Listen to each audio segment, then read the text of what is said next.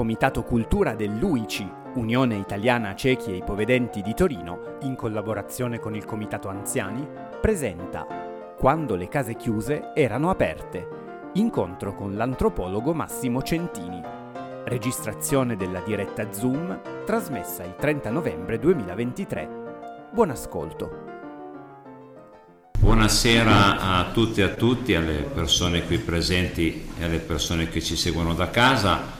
Questa sera, eh, in collaborazione anche con il settore anziani, abbiamo la possibilità di eh, ascoltare un argomento molto, eh, se vogliamo, particolare, poiché spesso eh, viene rimosso, ma spesso lo si affronta anche con dei eh, cliché o con dei credo che poi nella realtà non sono quelli che magari tutti pensano.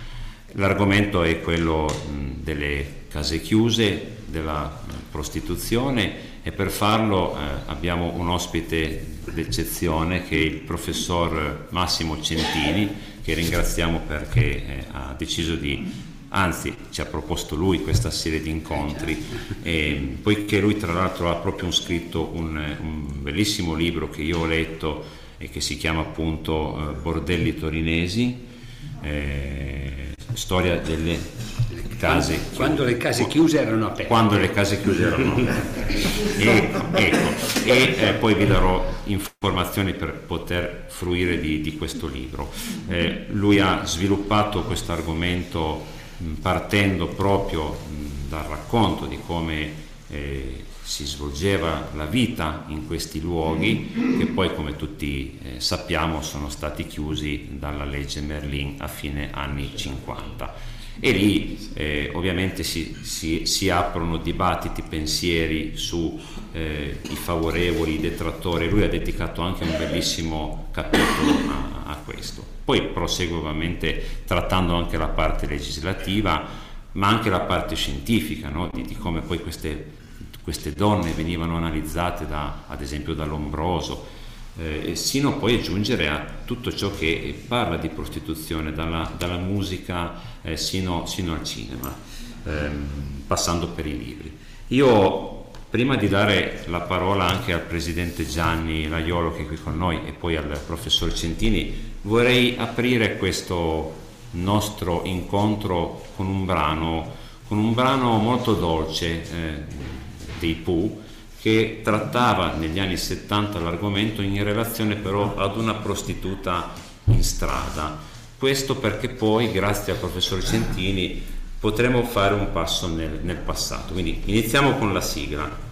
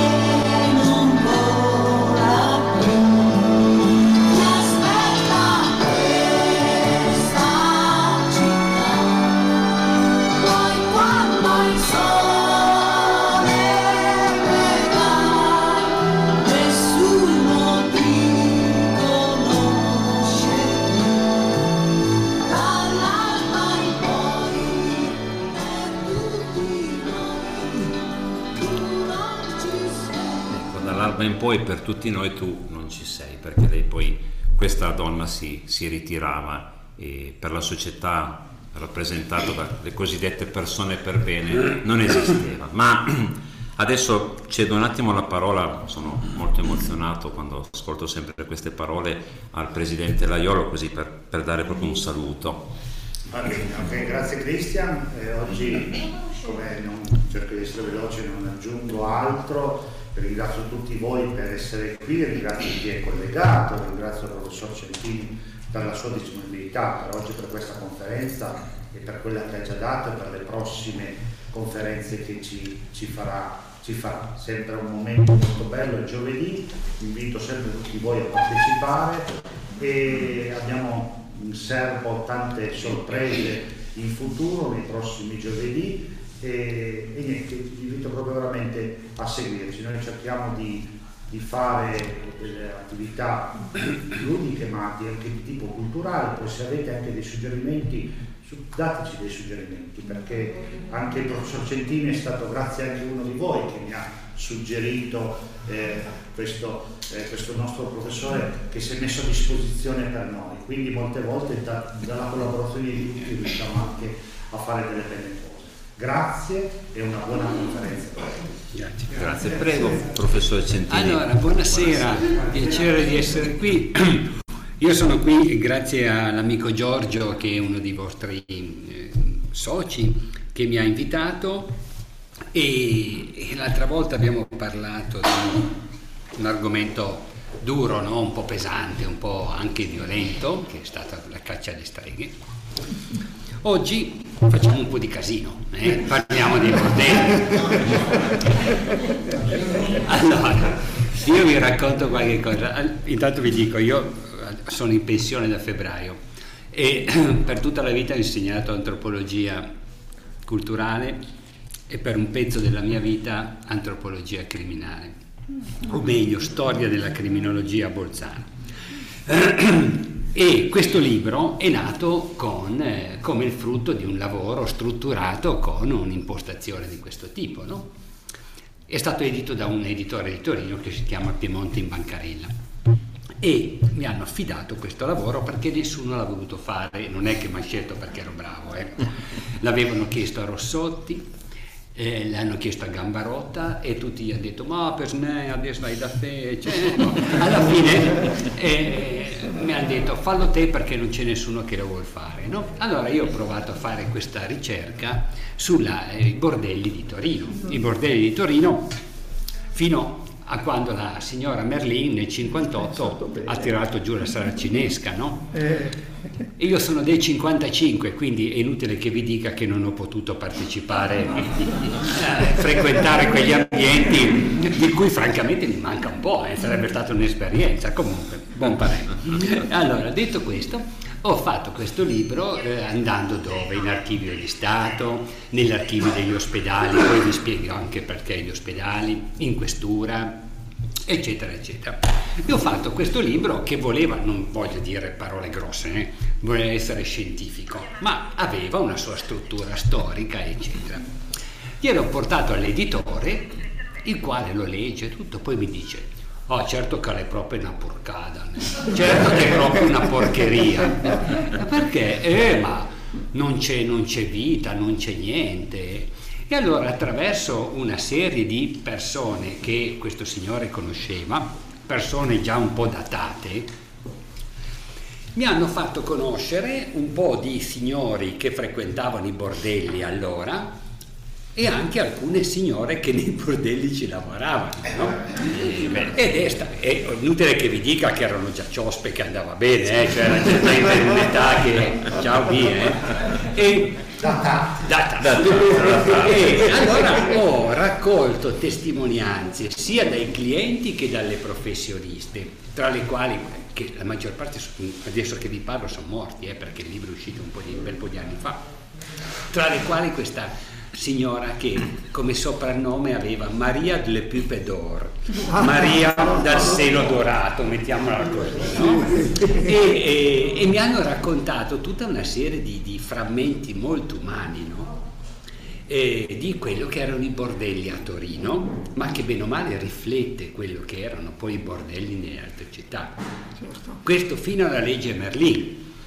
Quando parlavo del Merlin con questi signori ho imparato un sacco di parolacce nuove perché l'hanno insultata tutti, no? Tutti. Eh. Voi pensate, faccio un inciso, quando lei eh, si è battuta molto no, per questa cosa delle, delle, case chiuse, facendo suo l'esempio che era già stato applicato in Francia. E per più volte la sua proposta di legge è stata respinta. Perché? Perché dietro c'era il business, eh? adesso lo vedremo, eh? C'era chi ci guadagnava mica poco quei bordelli, no? Ma chiusa la parentesi, Dicevo, questa signora per un bel po' di tempo ha dovuto girare con le guardie del corpo perché c'era gente che gli voleva tagliare la gola, erano inviperiti sul, con, la, con la signora Merlin. Chiusa la parentesi. Allora, detto questo, il libro è, si è strutturato quindi con una sua parte storico-scientifica, eccetera, intessuta di testimonianze prese dalla, da, dalla viva voce. No? E che cosa viene fuori? Allora, viene fuori che i bordelli eh, non erano quell'immagine un po' felliniana, avete presente, no? Del bordello felliniano, così. Erano luoghi anche, da, da, un certo punto di vista, eh, meno, meno, violenti di quello che si immagina, eh, sicuramente, ma non così allegri per le signorine che lì, lì ci lavoravano. Nel senso che eh, poi facciamo una, una, lettura doppia, guardiamo i clienti e guardiamo le professioniste. Allora dicevo, l'ambiente era un ambiente, mi verrebbe da dire, passatemi il termine, alla buona, nel senso che non c'era eh, quella violenza che possiamo immaginare che vediamo oggi purtroppo sulle strade. Era una cosa normale, mi dicevano questi signori, ma in fondo anche leggendo delle cose, vedendo delle altre faccende, eccetera, era in effetti normale per gli uomini andare al bordello. Ovvio che parlarne in questi giorni con questa grossa problematica del femminicidio, del patriarcato può sembrare eh, provocatorio, ma voi prendetela come riflessione di carattere storico, non, non, non, non come, come, presa di posizione ideologica. Allora le, eh, gli, era normale che l'uomo andasse al bordello, perché doveva in qualche modo... Eh, sfogarsi, avere la sua cosa, eh, perché la donna non concedeva le sue grazie fino al matrimonio, bla bla bla. C'era un, una, si faceva per dire, certo, eh, era una cultura diversa, era una società diversa che oggi è lontana anni luce dalla nostra. E allora un signore di questi mi aveva detto, ah per noi, per noi, andare al bordello era come oggi andare a mangiare una pizza, no? Eh, probabilmente oggi costa più la pizza che quello che costava allora al ah, bordello, ma comunque è un altro discorso. Era per dire che era una roba normale. E allora ti raccontavano che c'erano tutti questi, questi, luoghi e via di questo passo. Allora io ho provato, soprattutto con l'archivio di Stato, la prefettura e eh, l'ospedale ehm, eh, come già che quello delle malattie San Lazzaro, San Lazzaro grazie. perché l'ho letto eh, no, no, non sarei stato il San Lazzaro che era specializzato in malattie venere eh, a mettere un pochino insieme il quadro generale che adesso vi, vi racconto brevemente no? allora a Torino c'erano diverse case chiuse, io le ho elencate tutte partendo da quelle documentate, cioè quelle ufficiali nel senso che ogni casa chiusa era come un'azienda, aveva il suo libro, eh, il suo libro delle entrate e uscite, l'elenco delle signorine che lavoravano, che poi venivano sostituite settima, quindi, ogni 15 giorni. Lei fa così, conosceva. mio padre certo. bene, i miei zii erano arrivati troppo. Eh certo, eh, noi, purtroppo noi abbiamo solo sentito le, le parole, no? ecco, e dicevo, eh, c'era un'organizzazione assolutamente rigorosa dove le signorine eh, che erano proprio signorine, nel senso che molte erano abbastanza giovani, no? eh, arrivavano lì, erano controllate, visitate regolarmente e su questo ne parliamo dopo, sull'aspetto medico, eh? e venivano controllate, eccetera, e eh, ogni bordello aveva, come dire, le, le, le, sue caratter- le, sue stelle, come un albergo, no? C'erano i bordelli proprio i, i più loffi possibili sì. e poi quelli di, al, di al 5 Stelle. E poi c'era il 5 Stelle, no? Colpito nel libro dove quelli più loffi dice c'era la, la, la, coda nelle scale. C'era, c'era la coda nelle scale. Per fare la sveltina, diciamo. Fa- ah sì, poi su, sulle, sulle, attività sì, esatto, ci sono ci dei, C'erano i famosi cartelli, non esatto. so se ne avete mai sentito parlare, dove c'era il tariffario, no?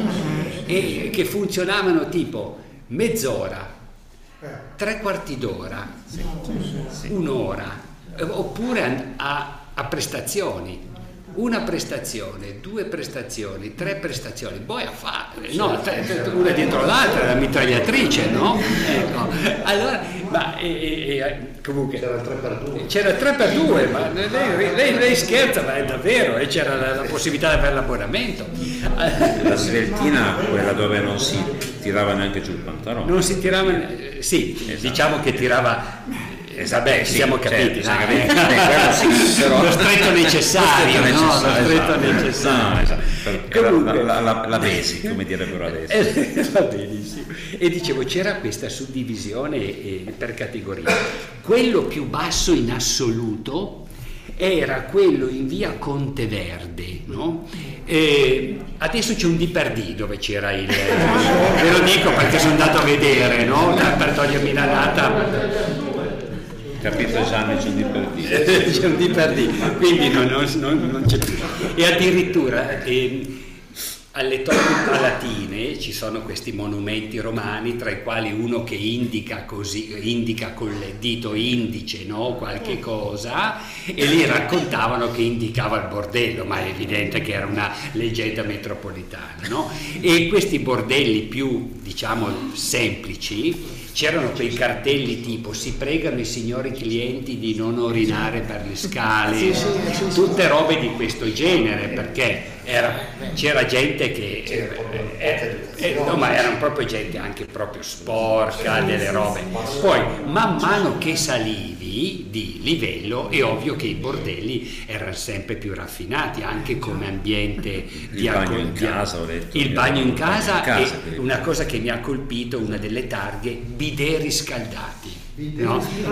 bidet riscaldati è il massimo, eh? comunque. Dicevo, quelli più bassi in via Conteverde e in via Principe Amedeo, mm. per darvi un'idea delle zone. Sì, no? zone sì. I medi erano in via Fratelli Calandra. Ah. A via Fratelli Calandra ce n'erano proprio due vicini, anche Cesare Pavese, raccontando di Torino, parla di questi bordelli che ah, erano sì. molto ben frequentati. Ah, quelli alti, il top, via Massena, che se non sbaglio non è lontano da qui, uno, come dire, no? via Michelangelo, e adesso vi dirò una cosa, e via Cellini. In via Michelangelo 18 ci ho abitato io. E io non lo sapevo che era un bordello, no?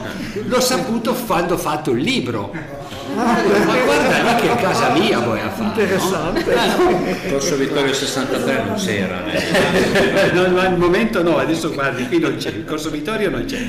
Allora quando è venuto il, il padrone di casa, io gli ho detto, ma lo sa che qui era un bordello? E gli fa, ah, non so, sarà stata mm, i miei che l'avevano affittato, ma sì. Voleva aumentarvi l'affitto sto bastardone, no? Perché dice, lei sta in un posto storico, sta in un posto importante, no? E dicevo, questi, questi livelli presupponevano costi diversi ovviamente e anche un'assistenza diversa, mi spiego, in quelli di via Massena, via Michelangelo, ma anche via Fratelli Calandra, ma soprattutto via Cellini, no? i più alti, c'era il servizio di guardia, nel senso che il cliente dopo aver, eh, dopo aver, fatto quello che doveva fare nel bordello, sì, certo. prima di uscire c'era una eh, signora che andava a guardare fuori che non ci fosse nessuno, perché la moglie, ma mi raccontavano soprattutto per i preti che andavano e poi insomma non era mai bello che li vedessero uscire da un casino, no? Ecco. C'erano momenti in cui qualcuno affittava per tutta la serata il bordello e nessuno poteva andare. Stasera c'è una festa privata, è perché c'era un politico, perché c'era qualcuno di importante che non si poteva far vedere. Una cosa eh, eh, che veramente è suggestiva, no? eh, immaginate la sala d'attesa dove la, c'erano questi ambienti un po' tra Liberty, l'Art Deco, un po', un po orientali, no? sempre un po' come dire, che creavano un po' di atmosfera. Ebbene, il, in questi ambienti, questo me, racconta, me l'hanno raccontato, la gente andava lì per che cosa? Per consumare certo, ma spesso andava anche lì per scaldarsi se fuori faceva freddo, per vedere magari due signorine un po' scosciate, un po' dispupè, eccetera, e, e, non, consum- e non consumavano. Allora c'era eh, un sistema, il fleet, no? Il fleet è quello per dare il DTT, il DTT che adesso non si usa più, no? che era quella pompa con quella scatolina eh, così, no? Eh, adesso è fuori legge. Allora, che cosa succedeva? Dicevano, signori, in camera, la, la quella che gestiva tutta la, la, la situazione, no? E molti stavano lì a fare flanella. Avete sì, già sentito sì, il modo di dire? Deriva proprio da quello, cioè stare sempre lì seduti. Allora non c'erano i tessuti sintetici, no? Stare seduti magari sulle sedie di paglia, di legno e veniva fuori quella lanetta dai, dai tessuti, no? Che una volta c'era, adesso non c'è più, no? perché abbiamo quasi tutta roba sintetica. E allora si diceva fare flanella. Signori, non fate flanella, andate, andate in camera. Allora, nessuno, molti andavano, altri stavano lì, soprattutto gli anziani che andavano lì per chiacchierare, magari cercavano di toccare una chiappa, qualche cosa, no? E allora la padrona accendeva e spegneva tre volte l'interruttore della luce come allarme, no? Dopodiché arrivava col fleet. Il fleet che non c'era il DDT dentro, ma c'era quel profumo tipico da casino, no? Sì, sì e cominciava a sbrinciarlo addosso a tutti quelli seduti, così quando andavano a casa puzzavano come entreneuse, no? E, e, le, e, le, mogli, e se, le sorelle, le mamme, eccetera, gli davano una, una nuffiata e se ne accorgevano che erano state al bordello. Capite che tipo di, di trucco della valigia c'era, no? Che, che insomma, la violenza io naturalmente conoscendo purtroppo come conosciamo tutti quello che oggi il mondo della prostituzione, no? eh, mi dicevano che di violenza di fatto non ce n'era. La cosa peggiore che poteva capitare è che ci fosse qualche ubriaco. Qualche ubriaco che cominciava a tavanare, faceva il cretino, lo buttavano fuori. Veniva spesso la polizia, eh, la polizia che eh, controllava anche a fondo la situazione, no? Però c'era una sorta di apparente armonia, quella che percepivano i clienti.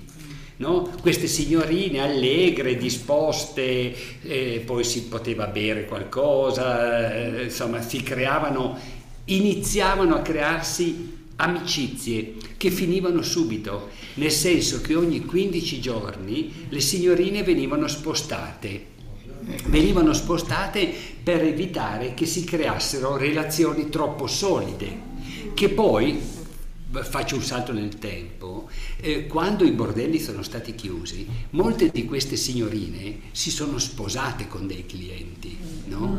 e hanno iniziato una loro una vita, una vita sì. chiamiamola normale no? per certi aspetti, chiusa la parentesi. Quindi eh, c'era questo continuo cambio e il cambio presupponeva anche comunque un, un, meccanismo che non era un meccanismo automatico, anche lì c'era l'intrallazzo, il, non c'era il protettore come oggi lo immaginiamo, no? però comunque c'era una sorta di collocatore delle, delle, signorine che diceva ah, ti porto io due da Pinerolo adesso invento eh? sì, sì, sì. Eh, te ne porto due da Pinerolo tu mi dai questa qui che la mettiamo in piazza Vittorio eccetera e quindi queste ragazze erano veramente oggetto di continuo come dire sfruttamento nel vero senso della parola, no? anche se l'idea del casino è un'idea, consentitemelo, così d'apparenza abbastanza ludica, abbastanza divertente, no? l'idea forse vista da, da, dal mondo maschile naturalmente, perdonate, no? però l'idea del bordello, quel, alla Fellini che dicevo prima, ti diverte anche un po', no? dove chi ha visto i, i, film di Fellini, Roma o altro, sì, sì. dove ci sono queste signorine con queste tette enormi che deve, ci va il bancale per tenerle su, no? che dice so tutta un fuoco, forza ragazzi, saltatemi addosso, è, è ovvio che ti dà un'idea, come dire, un po' da film scollacciato, eccetera, però nell'immaginario maschile a volte è un po' così, una cosa che ti, ti, fa, eh, ti, ti, fa, guardare con, con, magari un pochino più di attenzione. No? La mia generazione è quella che per vedere un paio di tette su un giornale doveva andare in Svezia, no? perché ah, ovviamente eh, siamo cresciuti in un mondo molto castigato. Io ricordo quando ero bambino che la cosa più Osè erano le gemelle Kessler, no? Non so se ne avete mai sentito parlare, voi siete troppo giovani, magari non ve lo ricordate, no? no? E io ricordo queste gemelle Kessler che erano, che poi si vedeva proprio poco, né? avevano le, le, le, calze maglie scure, si vedeva un po' la, la gamba scosciata così, tutti, perché noi andavamo a vedere il televisore al bar, ci portavamo anche la sedia da casa a volte a vedere, i miei, eh, a vedere l'ascia raddoppia, quelle robe lì, no? Sì, sì. E quando c'era sto programma lì, che adesso forse era Studio 1 o qualcosa del ah, genere. Può essere, so che esisteva. C'era queste televisioni che sembravano un monumento al milite ignoto, non so se avete presente, erano grosse come degli armadi che scaldavano con lo stabilizzatore sotto su dei trespoli e tutta la maraia sotto che guardava le, le gambe delle, delle, gemelle Kessler no? ed era un altro, un altro, tempo pensate quello dei bordelli era ancora più arretrato nel senso come oggi eh, non, non, non, ci sono più segreti no? nel senso che chiunque può vedere qualun, quello, trova quello che vuole, no? eh, purtroppo o per fortuna su internet eh, a, a, questo livello, parlando esclusivamente di cose legate alla sessualità, a, all'erotismo, eccetera. Allora non era così, no? E quindi queste signorine erano oggetto di di grande attenzione da parte del pubblico maschile. Non si poteva andare fino a 18 anni, c'era chi taroccava la carta d'identità, andava già a 16 anni e quando il babbo lo accompagnava, perché era una sorta di rito di passaggio, no? allora, tu arrivavi a 18 anni, tuo papà ti portava al bordello, no? eh, come dire, adesso diventi uomo, no? e, e sto diciottenne entrava e le signorine, ah ciao Mario, come è? Se torna sì, lo conoscevano già magari da un anno o due perché tarroccava la carta d'identità, no? E, e quindi potete immaginare no? che, che, che, che cos'era. E, e, come dire, storie di questo tipo ce ne sono veramente tantissime che sono oramai perdute, nel senso che quello che hai sentito dalla gente del tempo che ha vissuto quel tempo, ora non c'è più. È gente che non c'è più, no? E salvo qualche rarissimo caso, ma tenete conto, l'hanno chiusi nel 58, prendete uno che nel 58 aveva 19 anni, oggi cosa avrebbe? Fate due conti voi, 94, 84, 84, 84 e qualcosa. Non, non è facilissimo trovarlo, anche perché magari hanno nipoti, pronipoti, non gli va tanto di raccontare queste cose, no? Per, per, due di questi signori siamo dovuti andare fuori Torino a incontrarci, a Chivasso, eh? non è che siamo andati poi tanto lontano, eh? però volevano stare in zona neutra. Abbiamo fatto andare in bottiglione mezzo di rosso eh, per chiacchierare, per, per portarla avanti. Eravamo in quattro, eh, non è che eravamo in tanti. L'aspetto che vi dicevo invece dall'altra parte, quello delle signorine, è certamente un aspetto di grande problematicità sociale, umana, culturale. In che senso?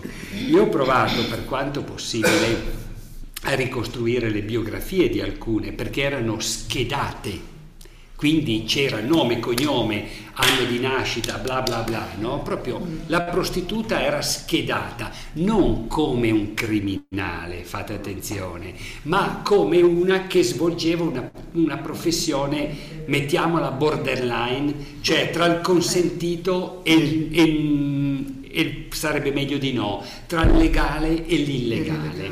Però questo eh, determinava che cosa? Un continuo controllo è ovvio non c'erano i mezzi di oggi, non potevano seguirla col telefonino, però questa donna era marchiata. Allora, questo è il primo step importante. Il secondo, le categorie sociali. La maggior parte delle donne che andavano nei bordelli, delle ragazze che andavano nei bordelli, perché l'età media era bassa, però certo, teoricamente dovevano avere 18 anni. Voi immaginate che l'età media era sui 22 26 anni, lì in mezzo. Hm? E erano, uno, donne rimaste vedove perché i mariti erano morti in guerra, donne che tante di queste lavoravano come a servizio in case ed erano state messe in case normali, non case chiuse, eh, erano state messe incinta dal proprietario e poi buttate per la strada. Ragazze madri a 360 gradi, ragazze che arrivavano dal mondo contadino erano andate in città con la prospettiva di non spaccarsi la schiena sotto il sole eh, nei campi come i genitori, avevano iniziato un'attività che però evidentemente non gli rendeva abbastanza, insomma a- avevano scelto altre strade. Quindi c'è, come dire, una fotografia anche umana abbastanza, abbastanza triste no? di queste persone. Persone che eh, entravano in, questo, in, questa attività e, eh, come vi dicevo, erano controllate ogni settimana, 10 giorni, 15, in modo ufficialmente lineare, ufficiosamente non sempre così, nel senso che magari non stava tanto bene, però se pagava qualcosa continuava a stare lì, detto in parole povere, no? La malattia che colpiva di più le prostitute, voi direte la sifilide, no, la tubercolosi la maggior parte di queste ragazze che venivano internate nel cosiddetto eh, settore celtico, adesso vi dico che cosa significa, degli ospedali, soffrivano prevalentemente di tubercolosi più che di sifilide. Ah. Il settore celtico perché? Mal francese. Il mal francese che cos'è? La sifilide, no? Erano settori apposta per le prostitute. Celtico perché i francesi discenderebbero dai Celti, no? Ecco, allora aveva questo nome e a San Lazzaro in particolare, ma c'erano nei vari ospedali. E anche lì, vedendo le schede di queste, per quanto possibile ancora, di queste, di queste signore, avevano questo tipo di, di malattia dominante, anche se naturalmente le malattie venere erano, erano ben presenti, eh, per carità. La, la sifilide faceva, faceva, strage in quel senso. Poi comunque spesso erano donne che arrivavano già da una situazione sociale eh, fortemente deprivata, no? sia a livello di alimentazione, sia a livello di cure eh, sanitarie, quindi erano persone come dire, anche facilmente aggredibili dalle malattie e, e, e da mille altri, altri, danni che potevano nascere da, da, da questo tipo di attività attività che eh, è andata avanti, come vi dicevo, fino a quando la Merlin ha deciso di chiudere i bordelli nel bene o nel male, no? nel senso che ancora oggi ogni tanto si sente qualche politico che dice riapriamo i bordelli. Eh, sì, se, ma... I porcini che c'è per le strade, è giusto che ci sia. Io sono favorevole all'apertura dei casini, per non vedere, anche se non ci vedo. Certo. Stato descritto, ci sono delle, delle, delle, delle vie di queste prostitute straniere sul marciapiede, passano i bambini, passano le persone, non è che Certo, certo, certo. No, no, no, ma infatti ci sono scuole di pensiero, no? In questo senso. C'è chi dice riapriamo i bordelli, chi dice non riapriamo i bordelli. È evidente che eh, hanno tutte e due ragioni, hanno tutte e due torto, nel senso che voi considerate questo, quando hanno chiuso i bordelli, una parte, una gran parte di queste donne si è riversata sulla strada. Eh già.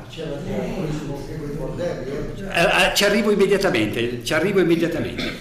E dicevo, si è riversata sulla strada proprio perché, e guarda caso, nell'area dove ce n'erano molti, si sono buttate Corso Massimo, Via Ormea, zone storiche delle prostitute, prima di quelle che diceva il Signore che adesso le troviamo sulla tangenziale, sul, sul Corso Unità d'Italia, eccetera si sono ributtate eh, tutte lì. Giustamente, come dice lei, anche prima c'erano, erano le abusive che chiamavano slibrettate, cioè senza libretto. Ah, ecco. No? Le marchette. Eh, no, no, la marchetta ha fatto bene. Dopo, dopo, glielo dico. La marchetta, è un'altra cosa. Che, allora, eh, eh, le slibre, queste signore erano abusive, cioè oltre ai bordelli c'erano quelle che praticavano in modo libero, no? Però se le, la polizia le arrestava perché era, era proibito l'uso, eh, la pratica della prostituzione non in, inglobata in una struttura organizzata, eccetera. Dicevo, sono chiusi i bordelli, sono andate sulle strade. Sono andate sulle strade e, e, e da lì lo sviluppo che che, che conosciamo, no? nel bene o nel male. Certo, una volta, io ricordo quando ero eh, ragazzino, io non l'ho mai fatto, eh, non l'ho mai fatto, ma dei miei amici facevano il putantour, no? Ah, io non l'ho mai fatto. L'abbiamo fatto probabilmente in tanti, no?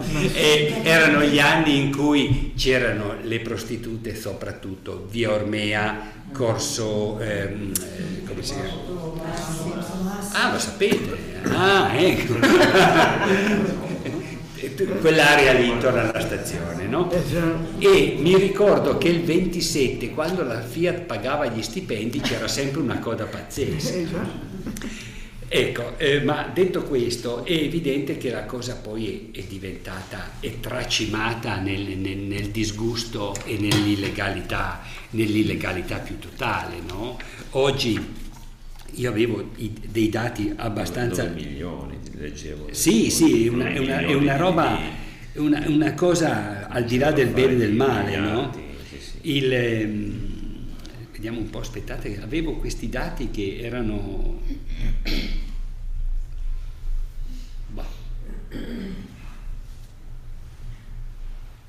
Con un numero di prostitute sì. altissimo, se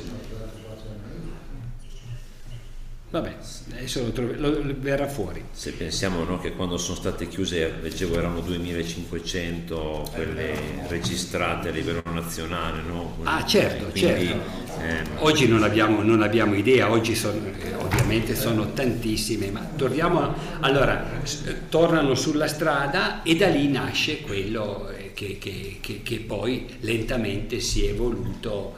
Allora, eh, se vogliamo fare una riflessione di carattere etica, eccetera, domandiamoci perché la prostituzione? Punto interrogativo. Che secondo me è una domanda di partenza interessante, no? che va al di là dei bordelli. Infatti io professore leggendo il suo libro lei ha detto una cosa che sfatta un po' questo discorso da treno quando si dice la prostituzione è il mestiere più vecchio del mondo. Lei nel libro ha spiegato che non lo è ed è proprio forse a livello proprio antropologico tornando insomma quasi certo. a, no, a quello che era l'Homo sapiens perché la prostituzione è poi, poi venuta tra di noi, insomma, no? E... Ma eh, allora io nel libro faccio una parte storica, la, la prostituzione eh, da, da, Adamo ed Eva in poi, sì. no? eh, è evidente che entriamo in un campo che in primis ci allontana molto dalla, dal, dal, concetto anche un po' ironico che abbiamo messo in, sul tavolo adesso, nel senso che utilizza ha come focus che cosa? La donna oggetto, giratela come volete, no? Purtroppo il concetto è sostanzialmente questo, quindi la donna come strumento vuoi di piacere, vuoi di utilizzo anche rituale, penso alla prostituzione sacra, cioè le, le, le, donne che si prostituivano per il Dio, la loro attività con gli stranieri, con le altre cose, era fatta in uno schema sacrale, no? diverso. Ecco, al tempo eh, soprattutto del bordelli, vi era il concetto che l'uomo avesse dei bisogni che la donna non aveva. Oggi sappiamo assolutamente che non è così, no?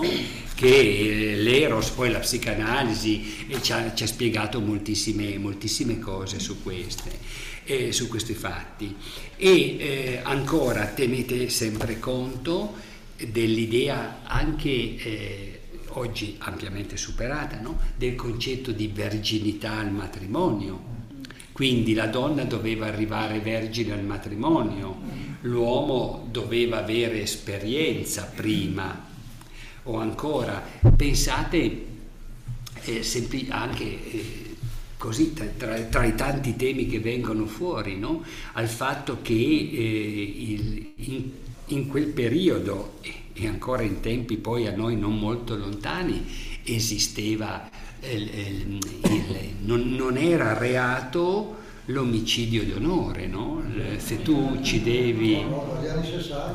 Nel 1981. È stato tolto 40 non è che non era reato, era punito meno severamente. Ah, sì, pardon, mi sono, mi sono espresso male io, certo, era un attenuante, era un attenuante, il che ci fa abbastanza eh, drizzare i capelli in testa, no? E, ecco, diciamo che sono delle linee parallele, sotto c'è questo aspetto forse non risolto di relazione uomo-donna, no? eh, e, e, di, e, poi c'è il tema della prostituzione che abbiamo visto, dove diventa forse una, una, un, un'espressione, un bisogno, un'attività, una pratica, non, lo, non so dire. Io, come vi dicevo, ho abitato per diversi anni in via Michelangelo, angolo via Ormea, e avevo sotto le prostitute che cambiavano età col cambiare delle ore del giorno. No? C'erano le ragazzine al pomeriggio e poi, eh, pardon, al mattino, poi a metà pomeriggio c'erano quelle un po' stagionate, no? E poi di sera c'era il meglio del meglio. E all'altro marciapiede c'erano gli spacciatori di droga. Cioè io dovevo solo calare il cestino per tirare su tutto quello che volevo. È una cosa che mi faceva, mi colpiva molto, no? Come immagine, un'immagine che mi è rimasta nel, nella testa, vedere gente che andava a prostitute, per carità non ne faccio una questione etica, eh, assolutamente, ognuno faccia quello che vuole, cioè secondo me la prostituzione se è praticata tra una persona consenziente che vende il proprio corpo la, e un altro che la paga e lo fa, la legge lo consente, eh, va bene, il problema è tutto il resto. Però dicevo, l'immagine che mi aveva molto colpito è vedere questi signori che andavano a prostitute col sediolino del bambino sul, vuoto ovviamente sul, sul, sul, sedile della macchina è un'immagine che ti fa pensare molto no? siete d'accordo? cioè ti, ti mette in discussione l'idea della famiglia della solidità ma ribadisco, non ne faccio, è una questione etica, come dire, questa è l'immagine giusta, tutto il resto è sbagliato, però ti fa riflettere, no? Cos'è che ci manca? Allora qui ci vorrebbe uno, psica, uno, uno, uno psicanalista adesso, no? che ci potrebbe aprire un dibattito sulla nostra relazione con il sesso io ormai alla mia età eh, diciamo che ho delle esperienze archeologiche che posso tentare di di portare qui sul tavolo oh, e poi un'attività che è stata sostanzialmente quella di un praticone, no? cioè che non aveva nessuna formazione. Però detto questo, se ci fosse uno psicanalista ci potrebbe dire un sacco di cose in questo senso, no? sulla nostra relazione con il sesso, non con l'altro sesso, con il sesso tu pur, con tutto quello che comporta, che è un tema di, credo, non risolto. Io eh, avevo un collega eh, che insegnava psicologia criminale, no? E oltre alla cattedra lui faceva l'attività di, psicologo eh, privatamente e si occupava prevalentemente di aspetti legati alla sessualità. E lui mi raccontava di suoi eh, pazienti maschi che vedendo i film porno dove gli attori come potete immaginare, hanno degli strumenti di lavoro più sviluppati di altri, no? Eh, subivano una sorta di eh, inconscia frustrazione e eh, si, come dire, soffrivano di questo stress per non avere le stesse dimensioni di Rocco Sifredi, no? che diventa già un problema perché, sai, no? Comunque, a parte le battute, e, e, sono problemi non risolti no? col sesso che forse tutti abbiamo, forse la, la, la, generazione mia e quelle precedenti, quelle dei bordelli, ehm, subivano il sesso anche come un tabù.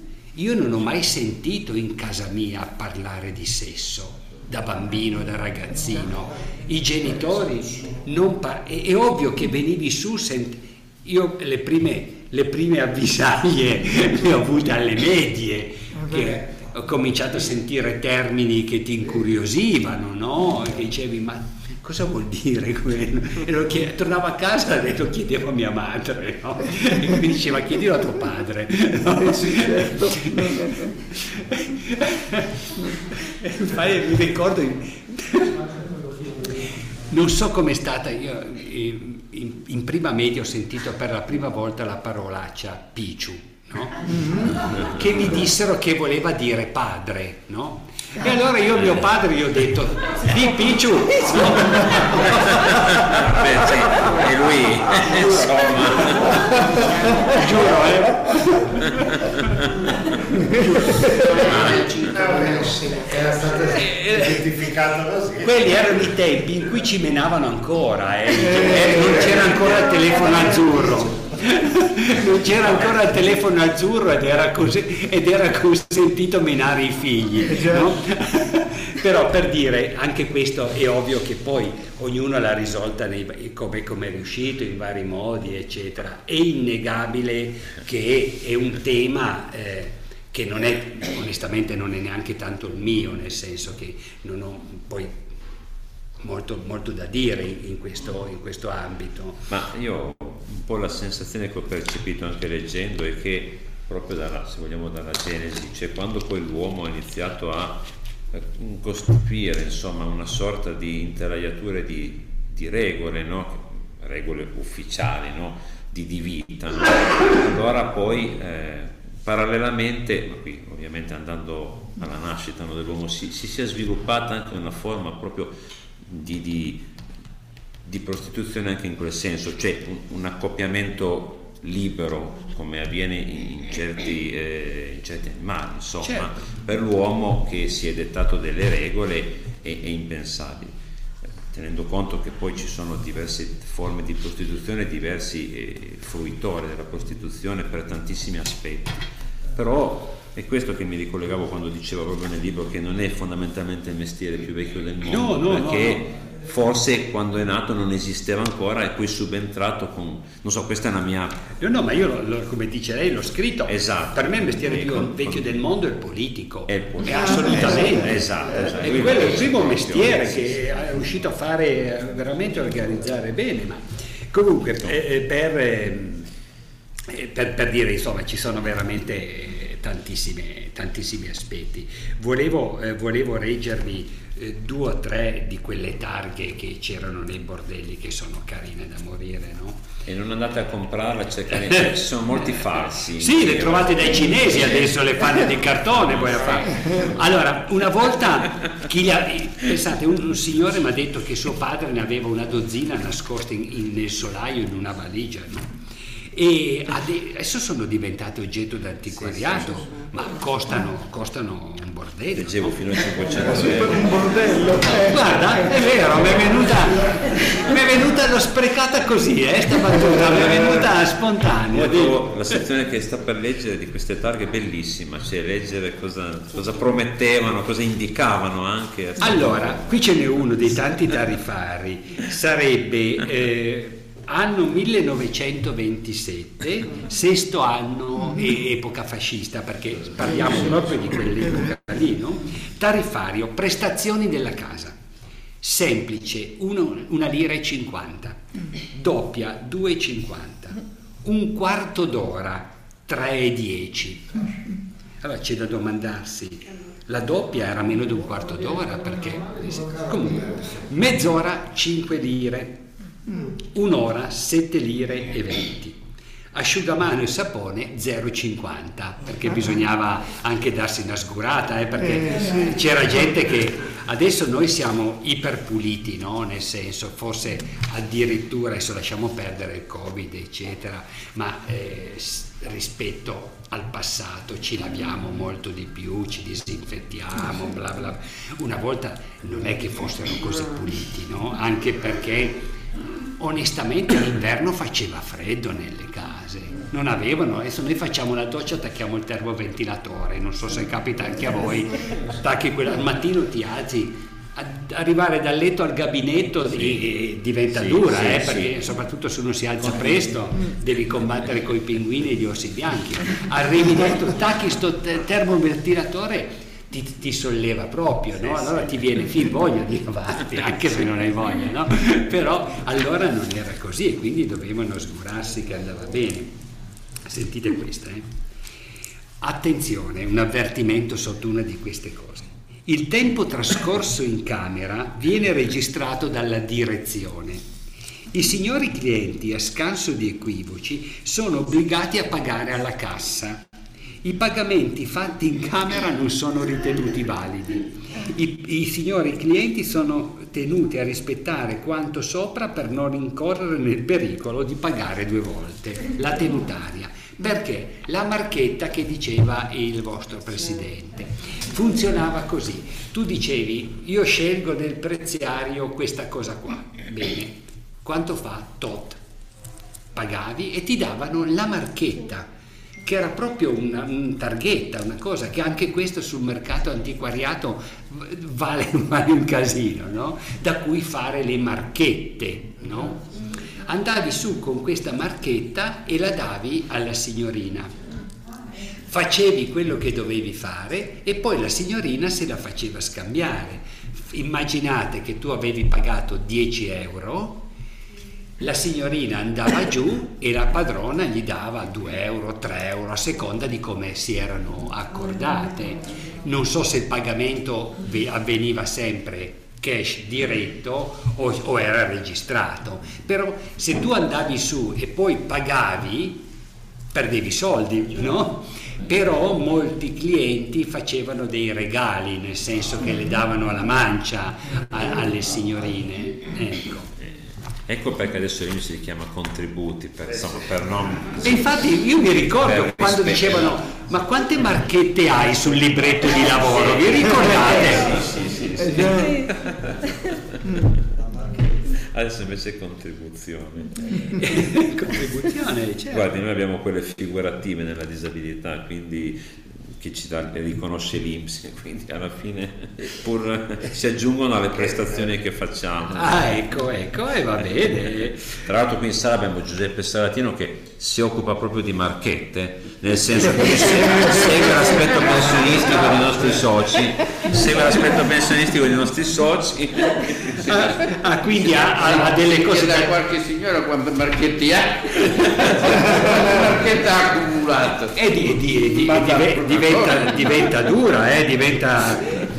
Ma infatti, guardate, io oh, quando ho fatto sto libro, eh, no- io nella mia vita professionale ho fatto diverse pubblicazioni scientifiche, molte non se le proprio filate nessuno. Quando ho fatto sto libro, ma ve lo giuro, eh, è uscito a giugno in mille copie, l'hanno vendute in un mese a Torino. L'hanno ristampate, no? È una roba da matti, no? Allora, io a volte faccio qualche conferenza in giro su qualche argomento serio e si avvicina qualcuno con una borsa di carta o altro Il giornale nascosto, tira fuori il libro dei bordelli e mi fa, me lo firma. L'autografo. La cosa più imbarazzante è quando sono le signore che mi dicono me lo dedica e poi a fare diventa pretendere troppo dalla vita, no? Così, siete d'accordo? Sai, parli un po' lei Ma io no, io c'è una, una parte che mi piace, mi è piaciuta perché quando poi è entrata, eh, pubblicata in gazzetta, quindi è entrata poi in vigore la legge Merlin, eh, c'erano ovviamente, come, come adesso, no? in questo momento, i detrattori e le persone favorevoli. E ovviamente lì c'erano persone che erano coinvolte in, in primis proprio perché o erano prostitute o gestori e quindi era- iniziavano a giungere delle lettere alla senatrice, sì, senatrice e, mm, sia in un senso che in un altro, molte delle quali magari spinte anche da interessi. Ma io volevo che il professore magari se, se riesce a individuarne due, una a favore e una contro, non so se, Ha delle lettere? se, rie- se ha... se è- Ma no, adesso, de- Adesso eh, aspetti, non ho devo- pensato di, di perché, dirmelo. Eh, e non ho pensato di se- perché mi ha comunque Sicuramente cioè, sì. trovate, lo trovate, ecco, lo trovate. lei, lei sa individuare subito ed è favorevoli. esatto e, scri- e lui le ha proprio trascritte come loro scrivevano a quel tempo in base sì, sì. alla cultura che aveva provvedimento cioè, so- sofferto per molti. Eh. Ma poi il fatto che però non ha cambiato le cioè le ha solo spuntate sulla strada, il Sì, problema sì, della sì. è che ha solo chiuso i casini ma non ha ha chiuso la risolto il problema della Non, ha- non- non ha fermato la prostituzione. Anzi, anzi, anzi, forse la liberalizzazione con rischio e pericolo per malattie. sì, sì, ancora Rischio e pericolo. Che bisognerebbe Io, io mi ricordo, io sono del 55, mi ricordo che ero gagno, ma proprio piccolo, avrò avuto 2, 3, 4 anni così. E eh, una volta, non so, passavo con mio papà in via Barbarù, dove c'erano proprio quelle vecchie, vecchie, vecchie, no? E, e io vedevo queste donne sedute davanti al portone su quelle cadreghe con le gambe qua larghe così e dicevo, e mi colpiva no, sta roba, dicevo a mio papà ma cosa fanno queste signore? E mio padre aspettano il panettiere, no? Io ho vissuto per anni della mia fanciullezza pensando che uno stesse fuori, aspettare che passasse il panettiere, no? Beh, guardi, mio papà, io chiedevo, quando vedevo queste donne alla pellerina che si scaldavano, lui diceva che cuocevano le calde arrosto. Eh, certo, è co- è come te devi scampartela in qualche modo, no? Eh, allora, sì, è vero, io ho, ho riportato un po' di queste lettere che ehm, le- la, la Merlin ha, ha ricevuto, no? Adesso, Ma sì, io pre- mentre il professore la individua, io volevo aggiungere che, come spesso avviene, la legge poi mette a bilancio dei fondi e anche la legge Merlin aveva messo a bilancio dei fondi per far sì che queste donne, uscite da questa situazione, potessero poi eh, ricostruirsi una vita anche convertendo gli stessi eh, bordelli, insomma, in case di accoglienza. Come spesso poi avviene, poi questo, la prostituzione esisterà sempre, no? E quindi in questo caso poi la natura di, di questa, di questa legge poi in- anche in quel senso è stata poi sovvertita dai fatti, cioè si è perso nel giro, si è sciolto il tutto nel giro di poco, di poco tempo come spesso avviene anche in altri, in altri ambiti. No? E, e, questo era... Eh, ve ne leggo una che non era molto d'accordo. Ecco. allora, dunque, cara Merlin, alla Camera la legge non passerà vi sono giovani robusti che vogliono fare l'amore al sicuro e i militari si solleveranno se chiuderanno le nostre case. E perché lei non si è fatta monaca? La sua è stata solo ambizione per mettersi in mostra, lo dicono tutti i deputati. Pensi ai fatti suoi. 2005 siamo buoni abitanti delle case chiuse, a sufficienza per una viva reazione. Lasci perdere, non compagna Merlin, perché lei era socialista e fece questa cosa insieme poi a quella che è diventata la moglie de, del presidente della Repubblica. Eh, Pertini, Pertini, Pertini. Sì. Uh-huh. E, per, per, perché c'era dietro un mercato importante, eh, chi gestiva queste cose aveva i guadagnava. Bravissimo. Eh, adesso ci perde in tutti i sensi.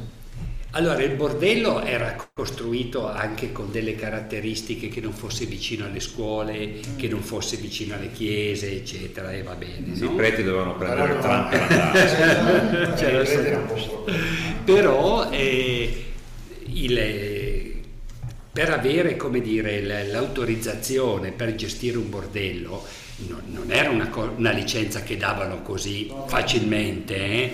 E dovevi avere delle caratteristiche, a volte avere anche ungere le ruote, eccetera. E lo, sta, e lo, stato, e lo stato, naturalmente prendeva, prendeva che, che, andava bene. No? E il, voi pensate, e, siccome il libro è su Torino, sui bordelli di Torino, ho cercato anche di raccogliere i vari nomi con cui si diceva prostituta a Torino. Ma ce ne sono 50, non ve li leggo perché è una roba pazzesca, no? I nomi, alcuni che ci sono entrati poi nella nostra parlata, no? Picia, no? Che è tipico piemontese, no? Eh, salopa è quello che mi diverte di più, che poi ha uno spazio semantico ampio, nel senso che salopa in piemontese si dice anche per dire una roba sporca, non necessariamente una prostituta, no? Eh, non so, io da Gagnu, quando magari mi mettevo le mani in bocca, Gaute le manda la buca, salop, no? Quindi c'era anche il salopo maschile, eh? Sì ma ce n'era tantissime, ma una, guardate, questa l'ho sentita da uno di questi ex clienti che mi ha detto, e andasiu al, bur, al casino, andavamo al casino per campè l'anguilla in mezzo alle coniglie, per buttare l'anguilla in mezzo alle coniglie. Guardate che è un'immagine, è un'immagine veramente poetica. Eh? Campè l'anguilla in mezzo alle coniglie. Divina Commedia. Non voglio, non voglio stufarvi troppo, no? no. Se voi avete delle domande, fatele. Io, ah, esatto. Sì, io prima di... Lei tratta anche poi l'aspetto legato, in questo caso all'ombroso, cioè l'aspetto un po' di, di studio no? da parte certo. consideriamo, consideriamo ovviamente il tempo di Lombroso no? e, e, lui ha fatto proprio, no? ci, ci, parla del libro proprio di questi, di questi studi. La donna normale esatto, e la prostituta. Esatto. La Rosa era proprio in quella zona. Eh sì, era, in, eh, eh, sì, vicino. Eh, era vicino, cos'è via il, vicino a Sì, quella via lì, sì. sì. che forse era una casa chiusa, poi il suo laboratorio, il suo museo, adesso ho letto un passaggio di questo. Allora, eh, noi tra l'altro per di Lombroso avevamo previsto una, una conferenza esatto, tra voi, esatto, magari ovviamente quest'anno non prossimo a gennaio. A gennaio eh, sì, sì. Lombroso, eh, che se volete poi ne parleremo con, con maggiore calma, è stato un, il fondatore dell'antropologia criminale e eh, vissuto tra il 1839 e il 56, scu- eh, 1935 e il 1909, quindi ha attraversato un periodo importantissimo del positivismo E oggi parlarne male è come sparare sulla Croce Rossa, è facilissimo. certo. Però tenete conto che tra le tante cose che ha fatto, che vedremo quando ci incontreremo magari di nuovo, eh, ha detto una cosa geniale. Proviamo a pensare al criminale come a un malato, che è una, è una genialità per l'epoca. Eh? Come dire, se una malattia si può curare e o prevenire, forse possiamo fare la stessa roba col criminale. Ergo è una sorta di zoccolo duro sul quale poi si è costruita la moderna criminologia, non la criminalistica, quella che fa l'indagine, ma la criminologia, quella che studia il crimine in sé. Bon. Detto questo, lui aveva fatto un libro fondamentale più volte ripubblicato che è L'uomo delinquente, e poi ne ha fatto un altro che è la donna delinquente, no? che mi sembra l'ha fatto con Ferrero, che poi è diventato, Guglielmo Ferrero è diventato suo, suo, il marito di sua moglie, di, di sua figlia, il suo genero. No? Comincia a, dimenticare delle parole, a voi non capita mai. A me sì. Mi hanno detto che si chiama handicap semantico ed è l'anticamera dell'Alzheimer. Ah. Quindi io sono già proprio sulla strada. Eh? Di cosa stavamo parlando? Stavamo parlando allora, dicevo, è scritto questo libro, no? La donna delinquente, la prostituta la donna normale, che oggi se dovesse... Sapete quel generale che ha fatto quel libro eh, che è stato... Il mondo al contrario. Il mondo al contrario sarebbe una fiaba rispetto ai libri di quell'epoca, ma davvero. Eh? E per, Lombro, per Lombroso e per la scienza dell'epoca era normale che la donna fosse inferiore all'uomo, era normale. No? Chi c'era all'apice? L'uomo bianco. Lentamente si scendeva giù fino a quelli che allora, diciamo, i primati, che ancora adesso li chiamiamo i primati, no? Però e in mezzo c'erano tutte le altre etnie. Proprio pensate a una scala che dall'alto va verso il basso, basata su un modello darwiniano di evoluzione, no? E la donna era inferiore. E quello che lui dice della donna oggi c'è. Ma non bisogna essere una femminista, ti picchierebbero, no? ti, ti, ti danno fuoco in piazza, no?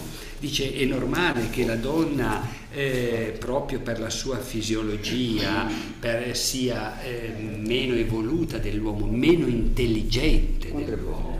No? E, e, e, porta avanti tutta... Eh, sentite, ve ne leggo un frammento.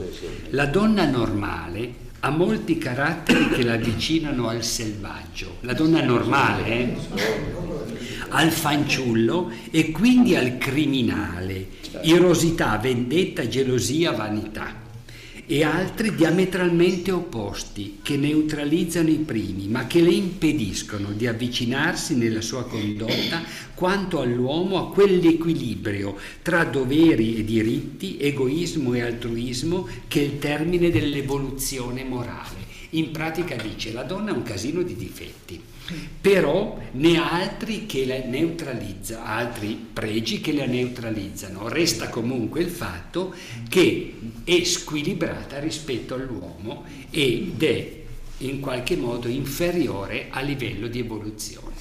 Questo è un concetto che penso che di non dirvi nulla che non sapete già, che è stato accettato dalla scienza per un bel periodo e si è radicato nella cultura per un periodo ancora più lungo. E ritorniamo al discorso di prima del patriarcato. È innegabile che ci sia questo status di cose. Adesso noi no, ma datemi atto che lo, lo vediamo ancora oggi. Tra, pensate a quello che sentiamo alla televisione sui giornali Ecco, è un frammentino così eh, rispetto alle cose che succedono. Voi pensate al fenomeno dello stalker, no? il tormento, quello che ti telefona, sì, sì. ci sono anche degli uomini stalkizzati, eh, per carità, però è diventato, è diventato reato questo, quanto? 15-20 anni fa? Mica tanto. Eh. E che anche quello, dici è reato, eh, cosa fai?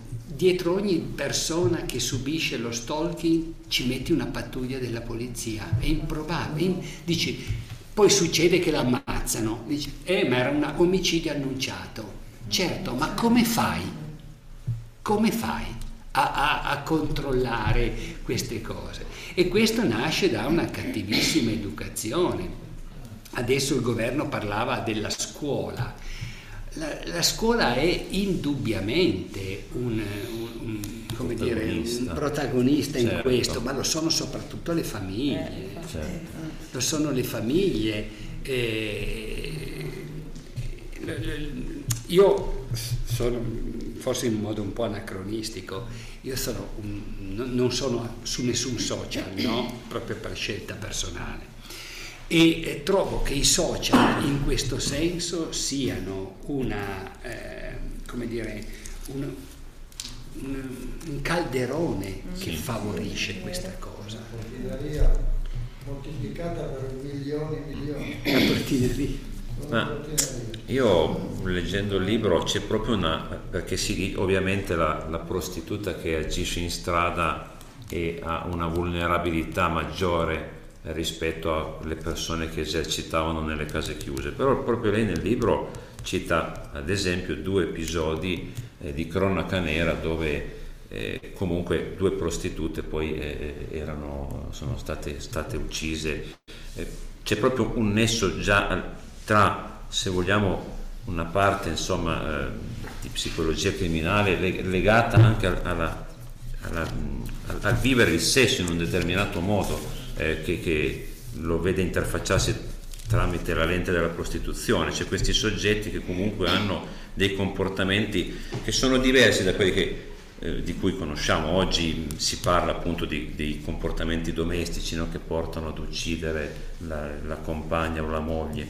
Qui si parla proprio di delitti legati magari a, ad un rapporto sessuale finito in un certo modo. No? E mi ha colpito molto i, casi che ha citato. Uno, la Bellarini. Sì, quella che è stata trovata in, insomma, in diverse fasi a Torino questa persona, no? perché è stata, così se vuole... Pezzi, esatto, e, e sì, sì e quindi anche questo comunque fondamentalmente poi uscivano queste donne da, sì, fatto di cronaca nera che ah, tu Gianni ti ricordi? No no. No, no, no, eh, eh, non no, era ancora nato. Non era ancora nato esatto. no, perché l'ha detto quasi come cioè, esatto allora no, mi accorgo perché queste donne comunque uscivano a un certo punto da queste case no? quindi magari avevano poi anche loro la, so. la, la violenza, la violenza. Eh, allora è un discorso enorme, esatto, no? ci, nel ci deve aiutare che, in quello eh, no, per carità allora intanto noi oggi abbiamo due concezioni di crimine il crimine reale e il crimine percepito sì. no? il crimine percepito è quello che i giornali ci enfatizzano, no? Pensate all'omicidio di questa ragazzina, no? Sì. Quante volte l'abbiamo sentito? Quindi è ovvio che enfatizza il fatto di sé. Secondo me, un, un, per stare vicino a noi, un momento che ha cambiato profondamente il nostro rapporto con il crimine è l'omicidio di Cogne, ve lo ricordate? Sì. In quel momento, secondo me, è cambiato perché ci hanno fatto vedere migliaia di volte quell'altalena, la macchinina del bambino, le foto del pigiama, eccetera, bla bla. È cambiato, è come se si fosse aperta una porta e eh, è veramente è venuto un interesse pazzesco da parte della gente, è, è una pseudo competenza. Io prima vi dicevo, per alcuni anni ho insegnato a all'università a, a Bolzano. Ah. Eh, I master che facevano, li facevano, tra i vari master c'era il master di criminologia. Io insegnavo storia della criminologia, non essendo uno psichiatra, un pratico, eccetera.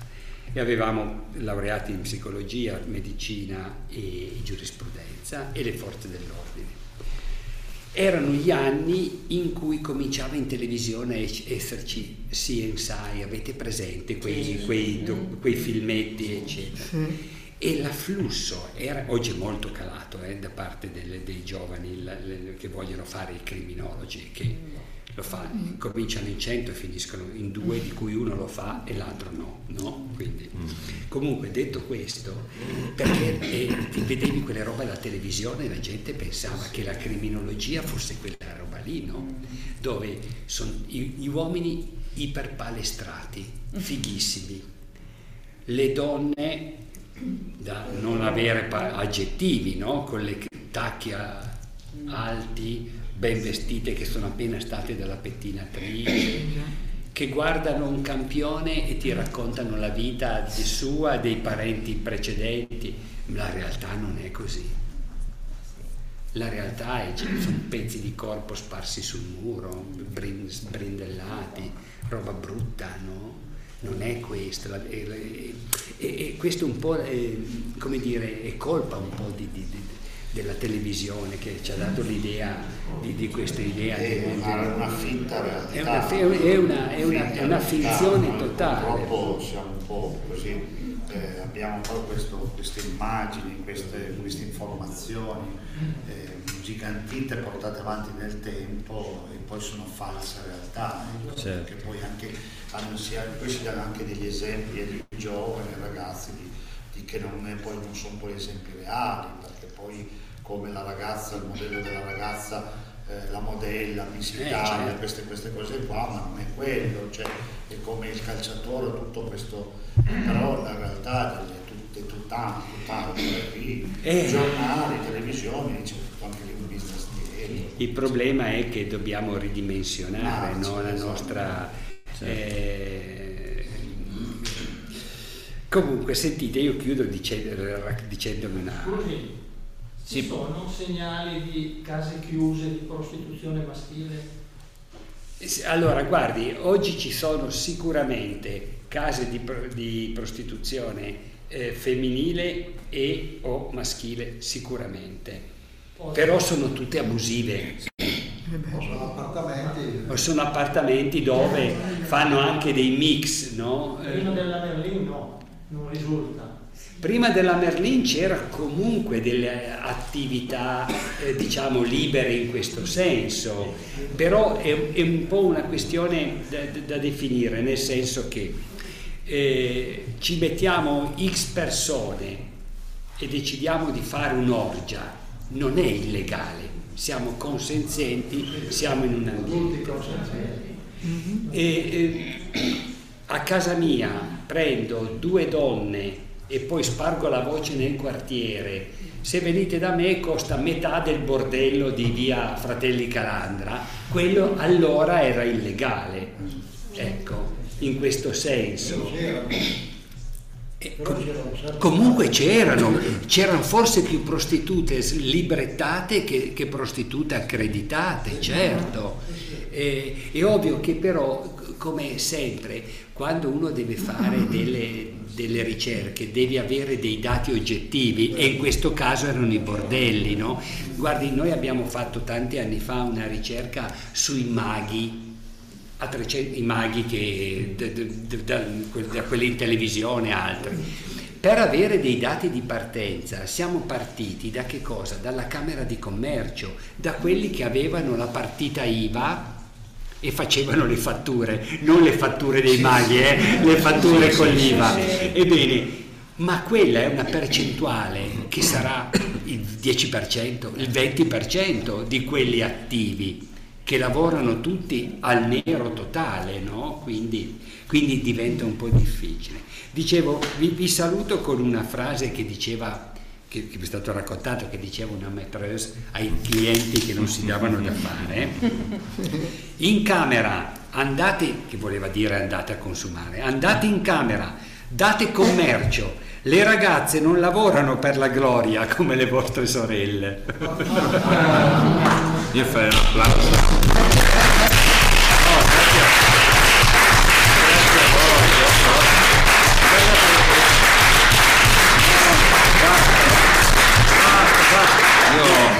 Grazie a voi perché guardate, per me è veramente un, un piacere, intanto perché il vostro collega eh, mi, ha, mi, ha messo, mi, ha, fatto conoscere questa cosa. E, e, anche per me è un ricordo di mia mamma, mia mamma è diventata cieca in una settimana ah, per una malattia cerebrale ed è andata avanti tre anni così, quindi ho vissuto questa esperienza di riflesso anch'io così. E quindi in qualche modo per me è anche un modo per ricordarla. Certo.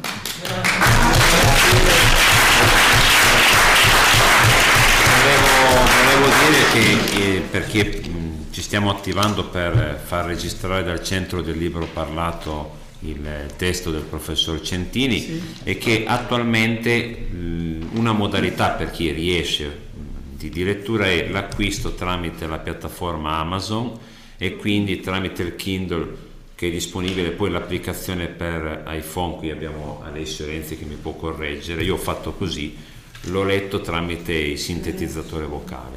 E è una modalità per leggerlo se, se siete proprio interessati, eh, però vi, vi, prometto che è nostra intenzione farlo, farlo registrare assolutamente. Da qualcuno che sa per piemontese, eh, da qualcuno che io, sacco di parole, se no Campela Anguilla messa le chinie, non si Abbiamo qualcuno prima di chiudere da casa che vuol chiedere se avete a casa chi è collegato qualcheduno chiediamo qualche curiosità poi liberiamo il no no è stato un piacere. Perché se no a questo punto non è diventato un casino, è la conferenza, è venuta bene.